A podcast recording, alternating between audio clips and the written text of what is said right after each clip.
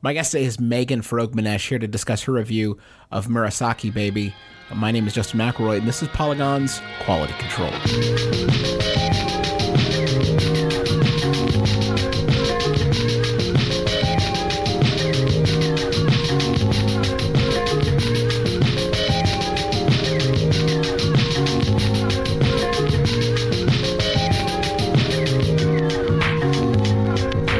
Megan, welcome to the to the show. Thank you so much for joining us. Hey, thanks for having me on. Uh, we're here to talk about a game that, if I if I may be so bold, I think I could safely describe as kind of weird. Yes, um, bizarre. I think is the word I like to use. Bizarre. Okay, well, listen, you don't need to like trump me. Okay, Well, so- sorry about my fancy words, but that's, just- if you want to borrow nickel them, dictionary. um, Murasaki Baby is a weird game, and I was wondering if you could just describe it to me. Give me like the the, the general pitch of this game because it's very strange. yeah. So, uh, Murasaki Baby is a game from the director who worked on you know stuff like Shadows of the Damned and Killer Seven. So that in itself kind of sets the game up to be really weird, and it totally fulfills that. Um, so basically, throughout the game, you are helping this character who is baby, basically, get through this world. She's looking for her mom. She's scared, and so you go into this very strange, unsettling sort of place, and you're just sort of exploring it and trying to find your way through. And along the way, you because it's on the PS Vita, so you actually use your fingers to grab baby's hand and kind of drag her along. And um, along the way, she has this purple balloon that you have to protect because if it pops, that's how you game over. So it's just a matter of keeping her safe and getting her way through, and you've got all these cool different abilities used. That's like the the most basic breakdown. So it's oh, just another drag a little girl around and protect her balloon simulator. It seems like we're getting one of these every year. I know, Like, right? come on, Activision, come up with some new ideas. Uh, I found it when I read the text review. It was before there were images, uh, and I found it really, really hard to imagine the game just from like text and even listening to you uh, describe it. Is it hard or equally hard or, or less difficult when you're actually like in the game and and playing? Is it a little easier to to grok it then? I think it's pretty easy. I think the game itself is very intuitive. So when you're playing it, it's really easy to figure out like, oh, I have to take baby's hand and move her. Like the directions it gives you are just simple. Like here's a hand, do this with your hand, and after that, it's it's pretty easy to grasp. Uh, so it's it's almost like the the fact that it has intuitive controls makes it harder to understand because you it's not the sort of typical press a button and a thing happens that we're we're used to. I will say that when I first picked it up, I was kind of flabbergasted that I couldn't use any of my controls, and I was like, oh, it's all touch games because I I hate touch games usually. Um, I like this one a lot though. I think it does some really cool stuff. Um, you know, baby, if you if you pull in her hand too hard, which I did because I'm apparently I would be a terrible mother. Um, she kind of I I would I found out during this game that I should never have kids because I just got frustrated when would you know not yell at baby but be like oh why can't you run faster? Um those stupid little legs god. Um so yeah if you if you pull her too fast she falls over. Um you can also grab her balloon and kind of move it around the screen which you have to do. Um, the cool part is you use the vita's back touch screen. So after you run into new characters they'll have like these different colored balloons and if you pop a red balloon for example then suddenly you can swipe the back screen with two fingers and you change the background to a red background and you get like a special ability there um, one of the ones I really liked is if you swipe to the purple background, if you flip your Vita upside down, it changes her center of gravity so she falls onto what was the ceiling and can, you know, explore that way. You said that you typically don't like uh, touchscreen games, and I, I think that there are several pretty good examples from earlier in the Vita's life of that just not working. What what sort of pitfalls would you say that Murasaki Baby avoids that that makes it a little more enjoyable? Um, that might be tough for me to specifically answer because, kind of on principle, I tend to avoid um, any sort of things that are really touch heavy. I mean, I remember playing um, Kid Icarus whenever it came out for 3DS, and I was so annoyed by having to use that stupid, you know, your stylus to like move around pit that I just played it for like 10 minutes and couldn't get into it. I know that like Griffin loved it, which is why I picked it up. He likes a lot of things of questionable worth, though. I, I yeah, I would agree with that. Um, I, I guess with this one, I just found it easier to get into. It's not super difficult to like find yourself like getting comfortable with the controls, and it's not it's not challenging if that makes sense. Yeah, I want to talk about um that that actually here in a little bit. Um, do you think that this could work on another platform? Could th- could this game be divorced from the the touchscreen controls? I think it would really suffer. I would be interested to see how they do it. You know, maybe on like the Wii, the Wii U or something, they could mm-hmm. figure that out with motion controls, but or maybe even like Kinect. But I feel like that would be incredibly frustrating because sometimes I would get annoyed like trying to get baby's hand and I would not be precise enough. I'd miss. Um, I can't imagine trying to do that in any kind of motion sense. I think this is definitely a, a PlayStation Vita game and it should stay that way. You say in your review that brief time in this world wasn't enough to properly utilize all the powers I was given access to. Cool abilities were introduced and then used only a few times for specific scenarios. With each new world, I waited for the game to challenge me or force me to test my limits by using those skills creatively, and I found myself disappointed. Do you feel like so that that's your quote and here's my question. Do you feel like this game has too many good ideas?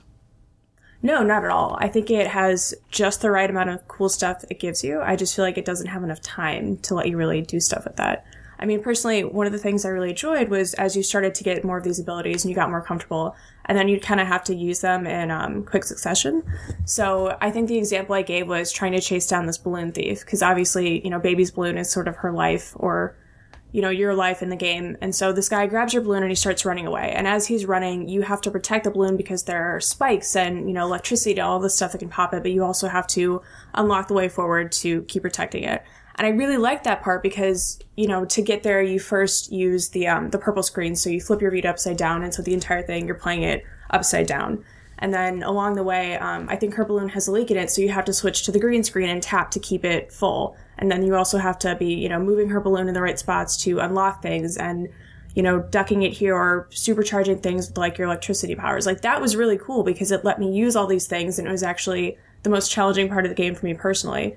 But that's kind of a rare instance. Everything else is usually use one screen and move on, and you're done. Mm-hmm. Um, a lot of times we see developers uh, when they leave uh, AAA, they decide to make an independent game that I, I think is a little more personal. Maybe um, I think uh, Papo is a great example of that, where the, the director wanted to make a game that was about something. It was about sort of his relationship with his father, um, who who was an alcoholic, and, and, sort of how that affected him. Um, playing Murasaki Baby, do you feel like it's about something? Do you feel like there's a, a message or some uh, you know sort of personal themes um, that the game's trying to get across?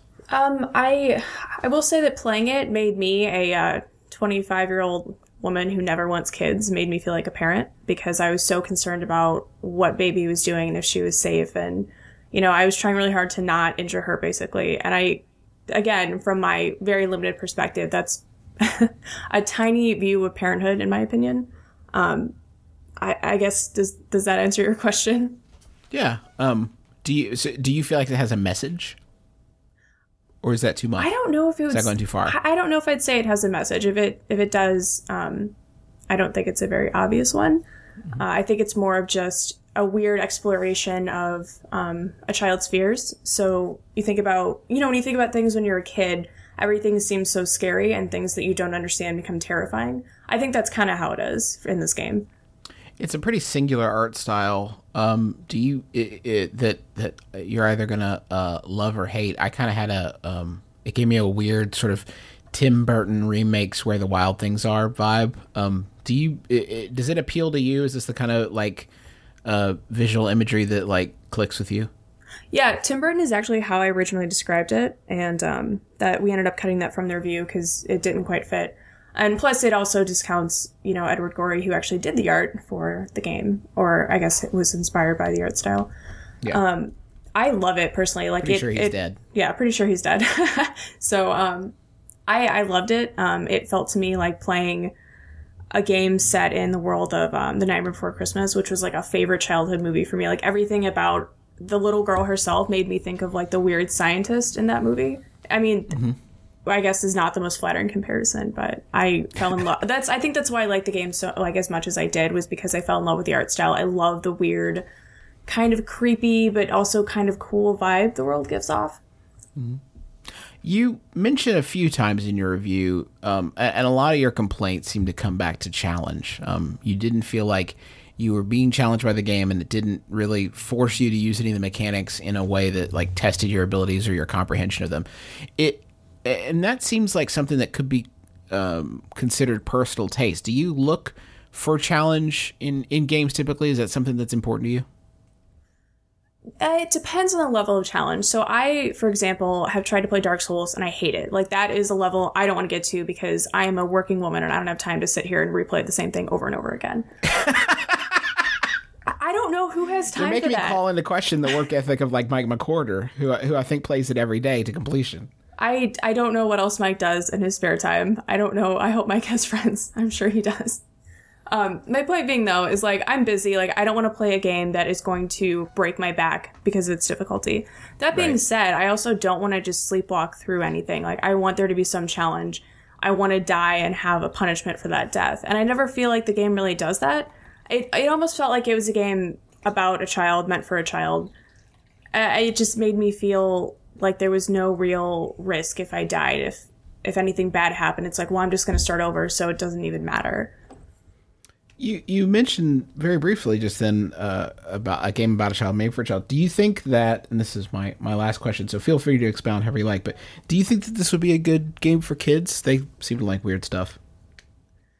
Um, I if I were a parent, I would let my child play this game. I don't know if that makes me a good parent.